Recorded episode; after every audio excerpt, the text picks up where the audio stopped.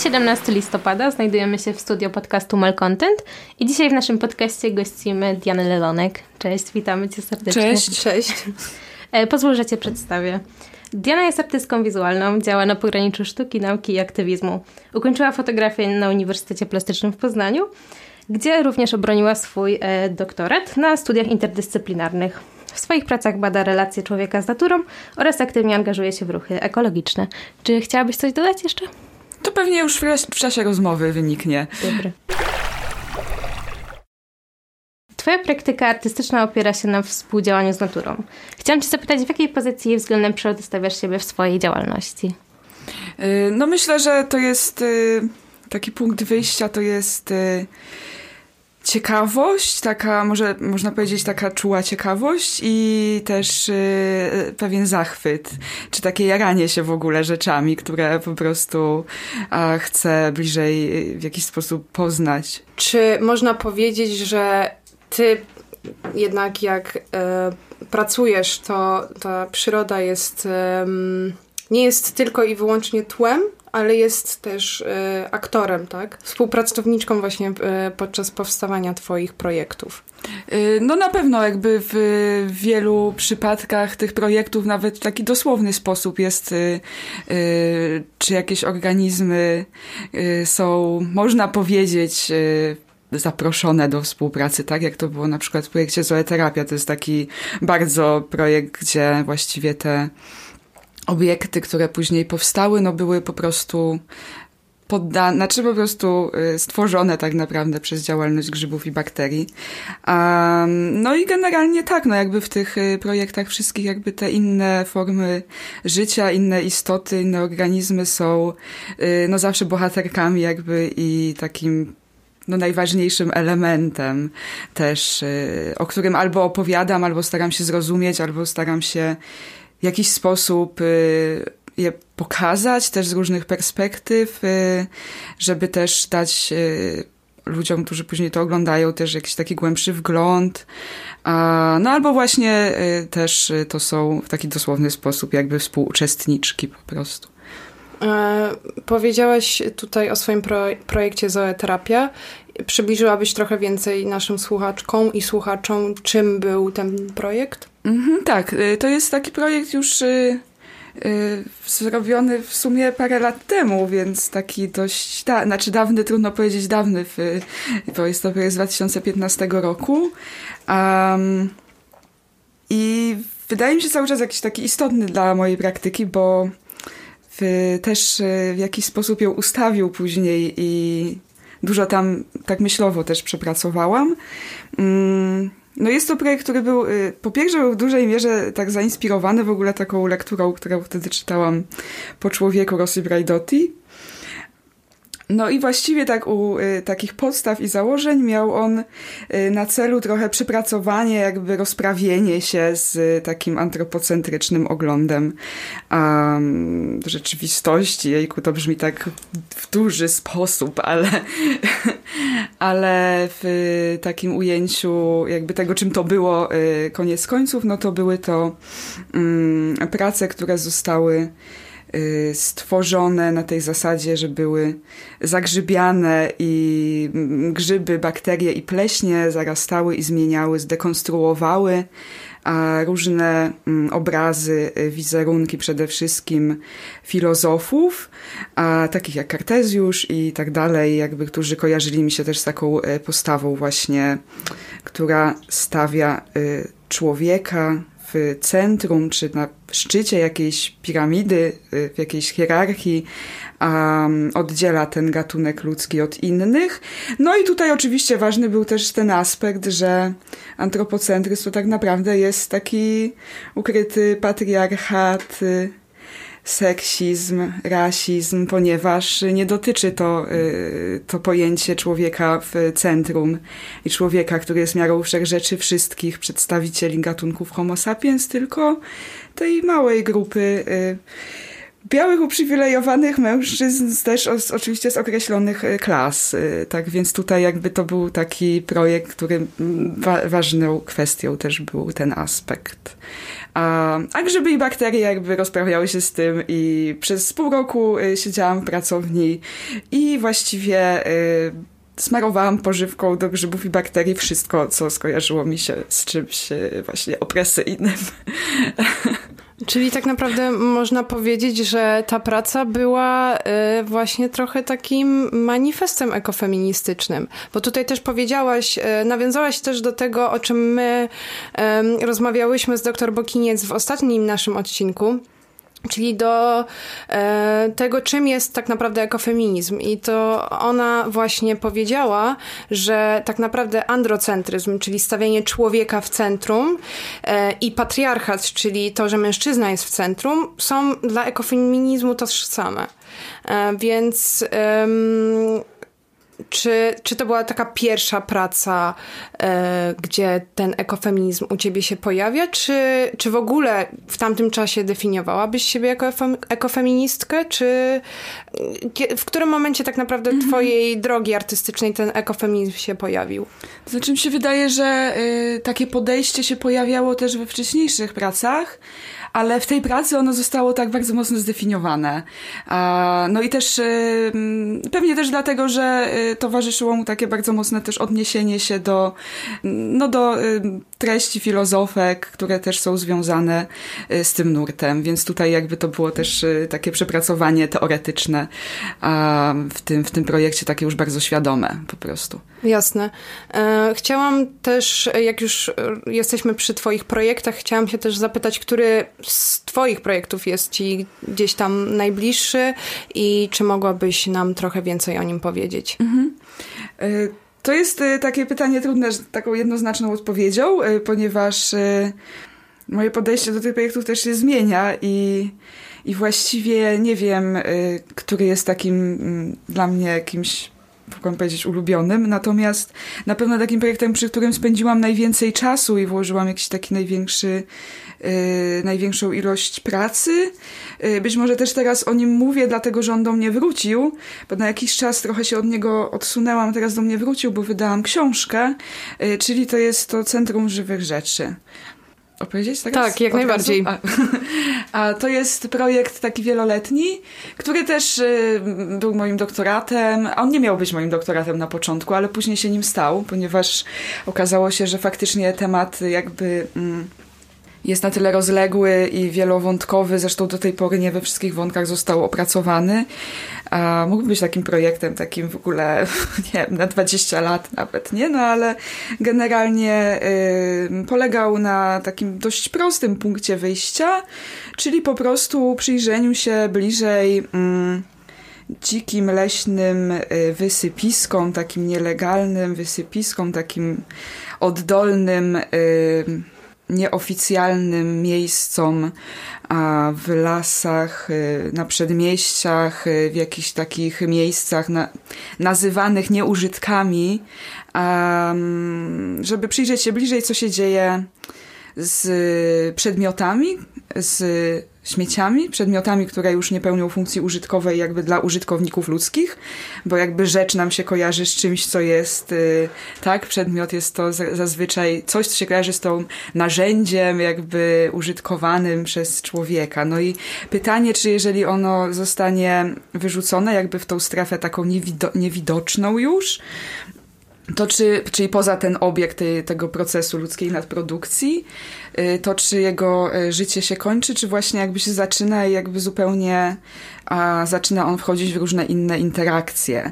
No i tutaj to badanie tych interakcji pomiędzy y, właśnie przedmiotem, y, pomiędzy jakby różnymi formami polimerów, włókien poliestrowych, y, pianek y, montażowych, wszystkich różnych materiałów, czy produktów, jakby ta relacja pomiędzy nimi, a pomiędzy organizmami takimi jak myszaki, bakterie, grzyby, pleśnie, um, porosty, też różnego rodzaju owady i rośliny, w jaki sposób te relacje się kształtują i, i w jaki sposób te przedmioty są użytkowane na różne sposoby przez inne organizmy i w jaki sposób one też w ogóle jakby mm, funkcjonują już bez absolutnie jakby ludzkiej e, siły sprawczej, zupełnie jakby poza tym ludzkim polem widzenia. I się okazało, że jest to bardzo wielowątkowy i aktywny i pulsujący życiem i różnymi formami zależności taki śmieciowy ekosystem. I te śmieciowe ekosystemy były mapowane właśnie w tym projekcie. No właśnie, książka, o której mówisz, nosi tytuł Atlas śmiecia roślin. I um, chciałam się ciebie zapytać, y, czy pamiętasz taki moment, kiedy spotkałaś po raz pierwszy tą śmiecioroślinę tytułową i jakbyś miała powiedzieć e, w taki prosty sposób, czym jest ta śmiecioroślina. Mhm. Y, więc y, no, znajdowałam dużo bardzo ciekawych y, przedmiotów. One też są opisane w książce Atlas śmiecioroślin. Tam jest fragment mojego doktoratu, który właśnie opisuje te, te różne najciekawsze śmieciorośliny. Um, z takich właśnie jednych z pierwszych, które, które pamiętam i które mm, jakby zrobiły duże wrażenie zarówno na mnie, jak i na naukowczyni z Uniwersytetu Adama Mickiewicza w Poznaniu, y, pani Annie Rusińskiej, która pomogła mi sprawdzać te gatunki. A to był y, styropianokamień, tak go nazwałam. Y, jest to styropian, który był wyrzucony no, na takim wysypisku, typowo pobudowlanym wysypisku, czyli jakby mamy do czynienia tutaj z górą styropianu, wyrzuconą prawdopodobnie po jakimś remoncie albo z jakiegoś placu budowy, nie? Albo z jakiegoś czegoś takiego. I ten styropian jakby wszedł w rolę kamieni, które leżały e, nad rzeką. I faktycznie na tym styropianie pojawił się gatunek mszaka, który jest opisywany w takiej klasycznej klasyfikacji botanicznej e, jako gatunek mszaka który jest y, mchem typowo takim naskalnym, nie? takim, który występuje właśnie na kamieniach, y, nad, y, na wybrzeżach właśnie, nad brzegiem rzeki najczęściej one się znajdują, ten gatunek mszaka, albo na korze drzew. A więc tutaj jakby ten styropian po prostu wszedł e, dosłownie w taką, e, w taką funkcję. Wyglądał też tak, znaczy, że ten przedmiot zaczął mimetycznie też jakby e, wyglądać jak ten kamień. A, no i ten gatunek faktycznie był tym gatunkiem, który w tej klasyfikacji został tak opisany. Więc od tego momentu zaczęłam też zastanawiać się nad rozszerzeniem takiej, czy z jakimś takim zmianą w ogóle, rozszczelnieniem, zredefiniowaniem takiej klasycznej klasyfikacji mchów, roślin i innych organizmów. I czy na przykład taki, mm, jeżeli byśmy się mieli posługiwać dalej takim klasycznym systemem klasyfikacji, czy taki mech może być e, dalej jakby opisywany jako e, nadrzewny i naskalny, czy należy też dodać, że jest styropianolubny na przykład. No i od tego zaczęła się też ta praca cała jakby z, z językiem, w ogóle jakby z myśleniem o, no też o właśnie takim podejściu klasycznym, botanicznym a, i w jaki sposób można by to było rozszczelnić, nie? Że to jest też trochę takie queerowanie, nie wiem, takie y, rozszczelnianie, właśnie zabawa trochę jakby a, odwracania tego, tego podejścia takiej klasyfikacji roślin. Na początku e, wspomniałeś, że nie miał być ten projekt doktoratem i zmieniło się w którymś momencie to? Czy to właśnie pod wpływem tych jakby napływu słów, klasyfikacja i bardzo takich naukowych e, odkryłaś ten potencjał e, do rozwijania się tego mhm. tematu na uniwersytecie? Y, no tutaj to było takie, y, taki system naczyń połączonych w sumie, jakby, bo ten projekt od początku jakby miał też takie założenie, dlatego się nazywa Centrum Żywych Rzeczy, że jakby od początku miał przyjąć taką formułę trochę paranaukową, taką formę takiej instytucji, która nie jest instytucją, ale w sumie jest instytucją, ale tak naprawdę nie jest bez koncepcją po prostu mm, artystyczną. No i od początku jakby to założenie było takie, że e, chciałam wejść jakby w współpracę z realną instytucją badawczą, a, czyli ten projekt miał jakieś takie już e, założenia właśnie trochę takiego przenikania się z nauką. Mm, no i nawiązałam współpracę z Ogrodem Botanicznym w Poznaniu i tutaj jakby to, że ten projekt był doktoratem, jakby też umożliwiło tak naprawdę tą współpracę z Ogrodem Botanicznym w Poznaniu w tak szerokim i głębokim, mocnym zakresie, no ponieważ jakby no łatwiej było to też y, tak formalnie zorganizować, ale, ale ten plan taki właśnie tej miksowania tego, tego projektu z nauką jakby był od początku clue, takim założeniem w ogóle w tym projekcie, jakby takim najważniejszym też aspektem takie za, za, y, zasiedlenie istniejącej instytucji nieistniejącą instytucją po to, żeby potwierdzić istnienie tej, tej drugiej. Mm, I też trochę jakby rozszczelnianie jakby różnych rzeczy w środku tej instytucji, którą jest ogród botaniczny. Czyli można powiedzieć, e, że Centrum dla Żywych Rzeczy jest poniekąd takim dokumentem nadmiernej e, eksploatacji e, przyrody, środowiska przez mm. człowieka, że m, jakby w Centrum właśnie dla Żywych Rzeczy pokazuje zupełnie nową przyrodę, zupełnie nową naturę, taką właśnie hybrydyczną, mm. e, która powstała właśnie pod wpływem działalności człowieka. I w kontekście tego też chciałam się zapytać Ciebie, e, czy w jaki sposób tak naprawdę e, człowiek, który w pewnym momencie postanowił oddzielić się tak naprawdę od natury, tak? My dalej posługujemy się tymi kalkami natura, kultura. Mhm. W ogóle sformułowanie natura jest dość problematyczne właśnie przez ten dualizm. I jak myślisz, czy w jaki sposób tak naprawdę wracać do tej przyrody? Mhm. No tak, no tutaj y, faktycznie ten... Mm, ten projekt też, y, tak naprawdę ten pomysł tego projektu się y, pojawił trochę z takiego no nie wiem, dużą ilość rzeczy, które czytałam, jakby, które zahaczały o te różne hiperobiekty antropocenu, tak jak na przykład y, pacyficzna wielka plama śmieci. I to był taki, taka inspiracja, która, z której też ten projekt jakby się zaczął, y, czyli Wielka Pacyficzna Plama Śmieci jest trochę jakby taka niedostępna, w sensie trudno je sobie wyobrazić, jakby nikt z nas jej też no, jest gdzieś na Oceanie Spokojnym. A więc pomyślałam, czy jakby można znaleźć tutaj jakby takie lokalne y, formy tych, y, tych hiperobiektów, czy tej właśnie y, tych nowych zjawisk antropocenowych. I dlatego zaczęłam y, chodzić po po prostu Y, zaglądać w rowy leśne, czy w jakieś takie miejsca, gdzie właśnie te śmieci też się pojawiają i wchodzą w różne relacje, więc to było trochę taki, taka lokalne odniesienie do tych y, takich y, dużych form antropocenowych, które są szeroko opisane. Chciałam jakby bardziej to tak tu zrobić, żeby to było bardziej jakby też takie czytelne i takie bliższe. Mhm. E, czyli można powiedzieć, że jak według ciebie przełamywanie antropocentryzmu wiąże się też z takimi lokalnymi działaniami?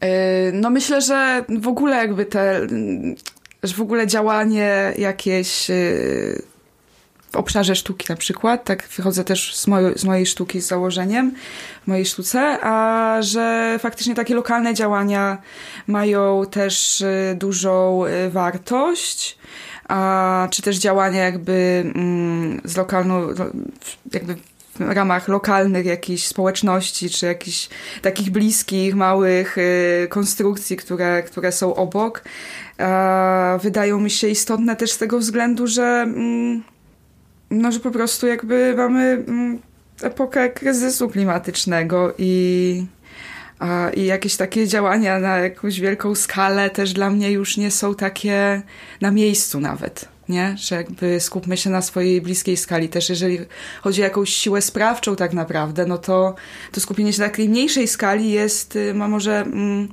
większą y, możliwość, czy jakąś taki potencjał. Polaryzację generalnie społeczną. no ale czy też właśnie takiej siły sprawczej w sobie, nie? Mhm.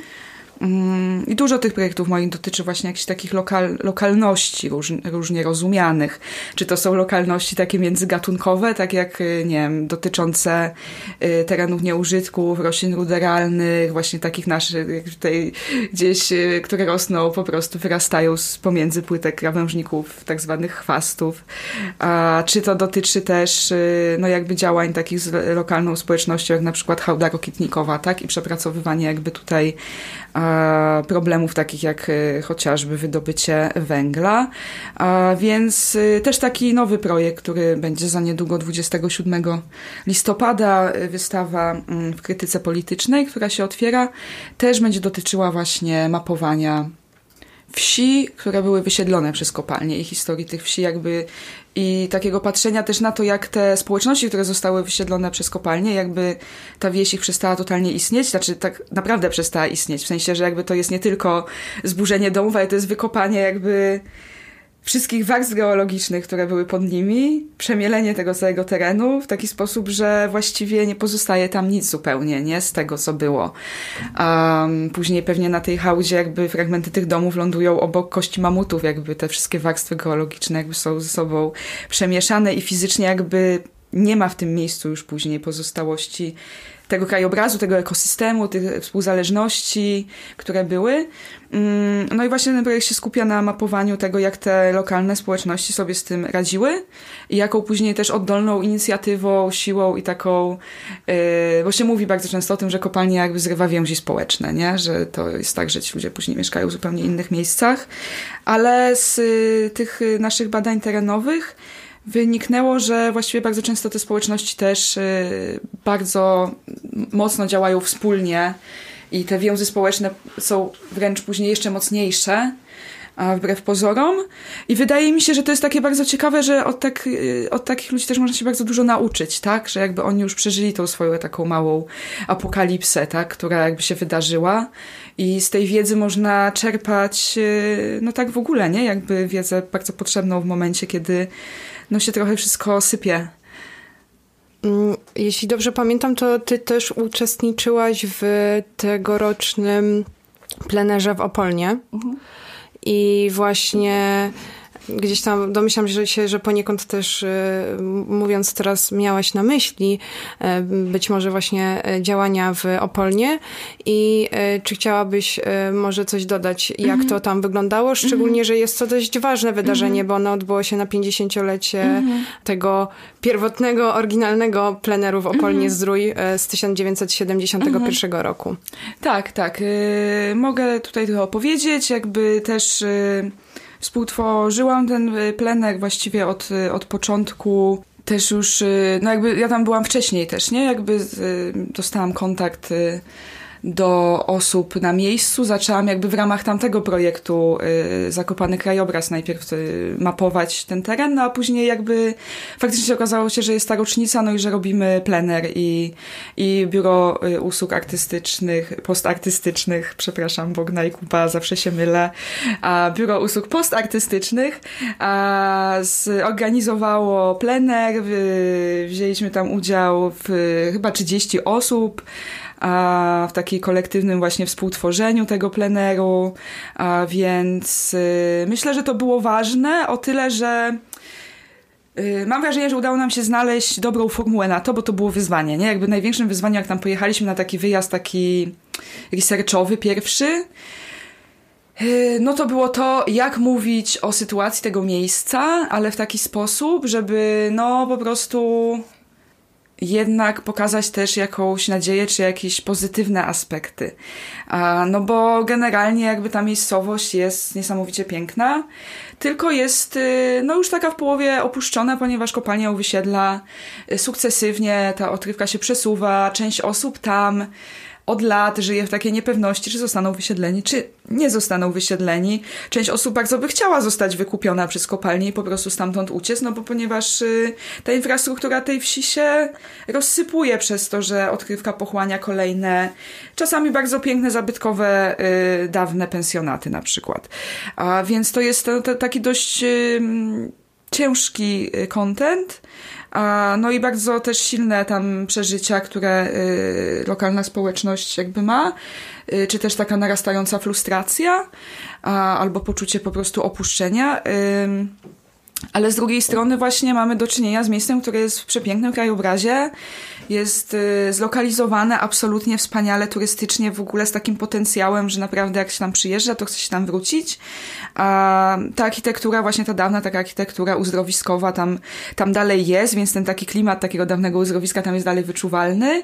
Um, wystarczyłoby po prostu jakby jakby ktoś, yy, czy jakieś władze po prostu zainwestowały w tą miejscowość, a nie w jej rozwalenie, tak? Tylko właśnie w tą infra infrastrukturę. Są tam góry, jest to trójstyk granic, więc jakby zaraz obok są Czechy, Niemcy, jakby są góry, jest piękna przyroda, więc jakby też ten y, potencjał w nas y, uderzył przede wszystkim, tak?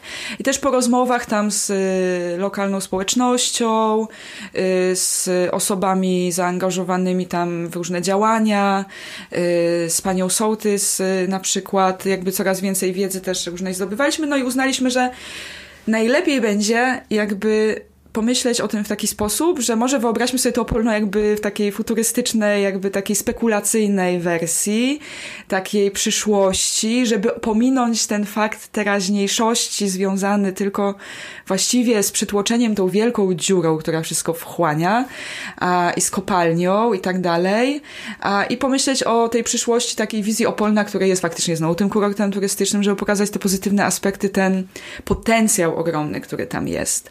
A, i, I dlatego ten plener nosił tytuł Opolno 2071, czyli jakby w czasie po odkrywce, jakby już bez węgla, a w takiej pozytywnej wizji przyszłości, w której y, faktycznie odkrywka się zamyka, a Opolno y, zostaje zachowane i jakby wraca do tych swoich korzeni takich uzdrowiskowych y, z tym właśnie dużym potencjałem turystycznym, dlatego też te działania były nastawione na, y, na taki aspekt, dlatego też powstała kawiarenka, wypoczęty kuracjusz, y, która przyjęła się tam bardzo dobrze i dużo osób właśnie przychodziło do tej kawiarenki. Mm, no i ludzie, którzy mieszkają w Opolnie też, którzy tam przychodzili jakby, często się pojawiało takie stwierdzenie, że super jakby ona została po prostu, bo to jest coś, co, czego im też brakuje, bo tam nie ma, nie? Jakby tam kiedyś były, y, bo tam mieszkańcy nam opowiadali, że kiedyś były przeróżne, jakby była restauracja, odbywały się jakieś zabawy, a więc były te miejsca takie wspólnych spotkań, a teraz y, no po prostu jakby jest tylko jeden sklep i właściwie nie ma nic więcej. Więc tutaj jakby y, właściwie takimi prostymi środkami można te miejsca wytworzyć i one zaczynają jakby funkcjonować i, i zapewniać y, no takie miejsce spotkań, nie? Które jest bardzo ważne. No więc jakby to hasło Opolno to przyszłość tutaj było najważniejsze i no i też jakby w przeciwieństwie do tego pierwotnego pleneru, no tutaj było takie nastawienie na działanie jakby takie we współpracy z ludźmi mieszkającymi, z osobami mieszkającymi w Opolnie. Y, to się udało. Mm, myślę, że w dużej mierze się udało przede wszystkim dzieci się bardzo mocno zaangażowały a, i było dużo działań właśnie nastawionych przede wszystkim na to. Bo ten pierwszy plener raczej oprócz akcji rozjechania pieroga, którą wszyscy e, pamiętają, to chyba nic więcej jakby tam się tak nie, nie zostało w pamięci oprócz tej akcji. A myślisz, że tam wrócicie jeszcze jako grupa?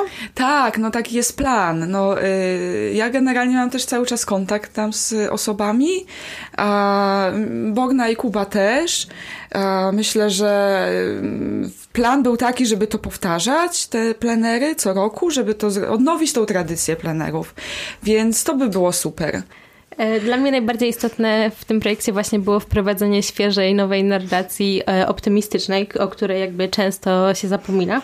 I przy okazji właśnie chciałam e, zapytać Cię o poczucie sprawczości. Jak je zdobywać na poziomie jednostkowym? Czy właśnie widzisz potencjał w jakiejś samorefleksji, czy bardziej w działaniu wspólnotowym, nawet międzygatunkowym? No tak, no tutaj jakby mm, to poczucie sprawczości jest. Czasami y, jest tak, że, y, znaczy powiem o sobie jakby, że mm, z jednej strony jakby to angażowanie się na przykład w takie działania y, kolektywne, właśnie jak y, strajki klimatyczne, czy jakieś działania aktywistyczne na rzecz klimatu, y, daje jakieś takie poczucie jakby w tej, y, w tej grupie, czy w tej wspólnocie daje poczucie jakiejś takiej siły sprawczej i pomaga jakby zrobić rzeczy. Z drugiej strony mm, też, no to jest cały czas taka walka z tym poczuciem jednak, bo to jest tak góra-dół, nie?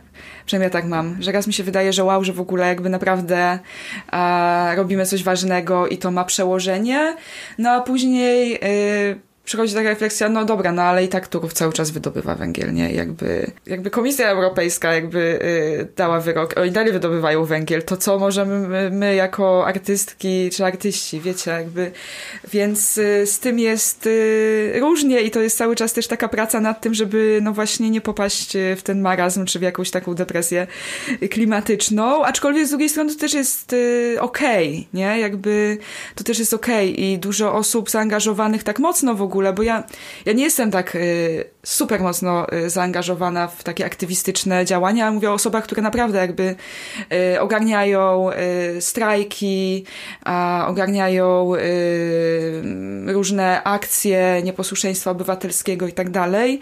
No to, no to też y, często po na przykład jakimś okresie takiej intensywnej pracy po prostu muszą się wyłączyć, no bo, bo to też jest okej, okay, nie? Jakby ten self-care, o którym tak się dużo zaczęło mówić, myślę, że też jest bardzo ważny w tej takiej kolektywnej walce. Jakby ważne jest też to, żeby czasami dać sobie prawo do odpoczynku i też do wyłączenia się, jakby, więc to zawsze jest jakiś taki balans.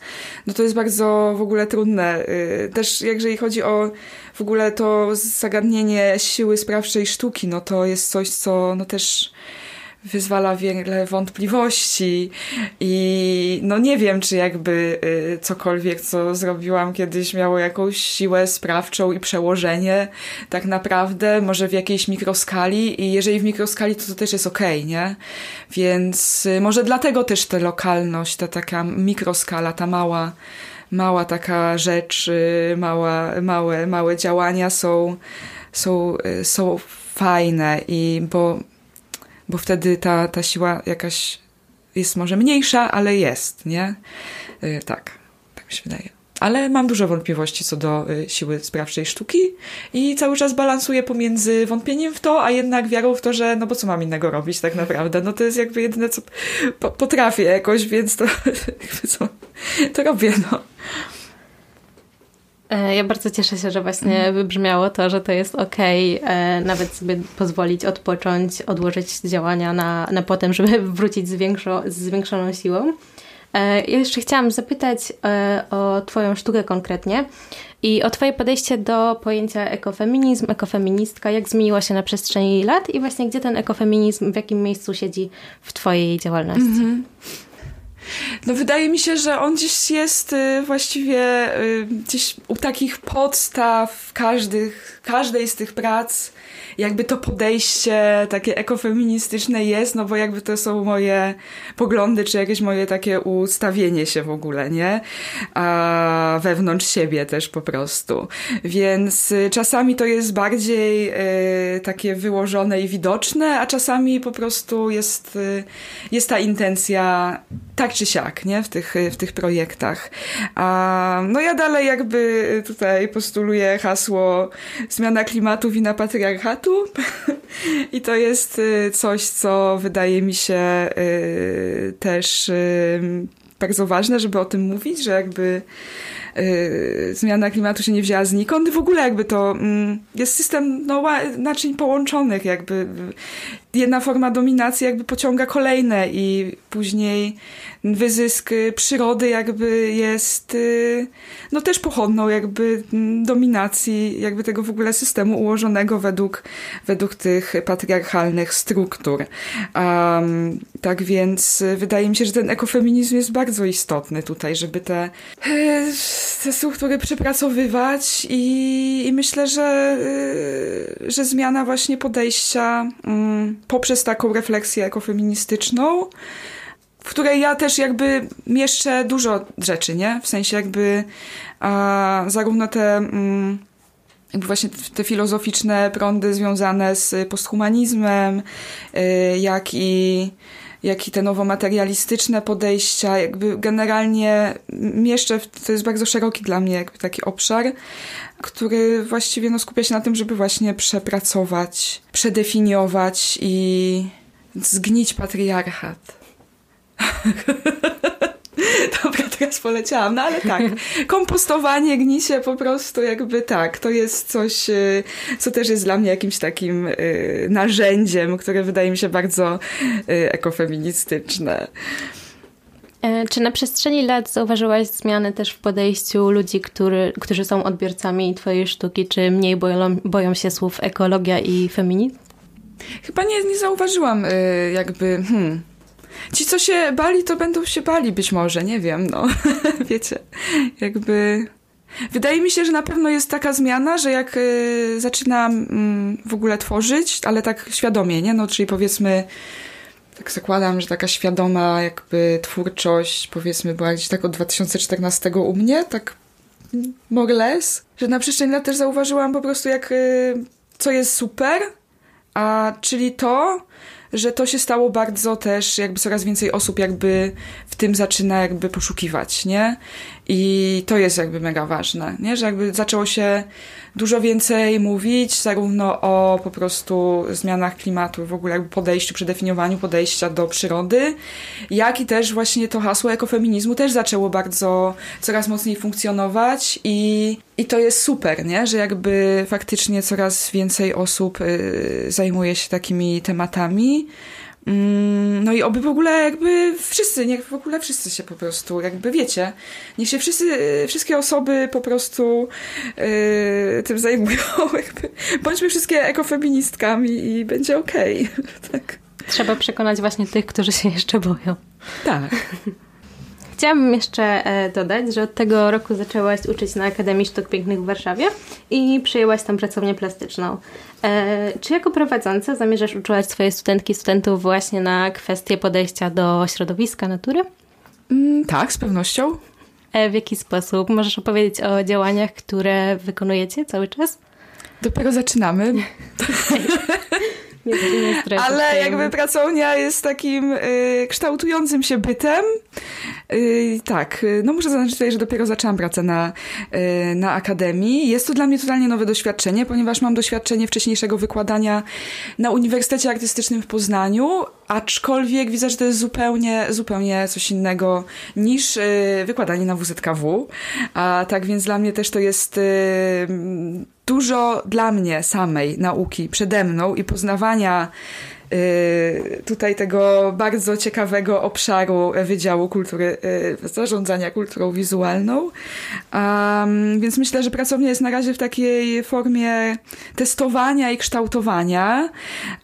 A um, widzisz jakby w, w, wśród swoich studentek i studentów takie zainteresowanie tymi wątkami, które gdzieś tam są tobie bliskie, właśnie jak działanie z przyrodą? Na pewno widzę u moich dyplomantek. To też jestem ja dla słuchaczy.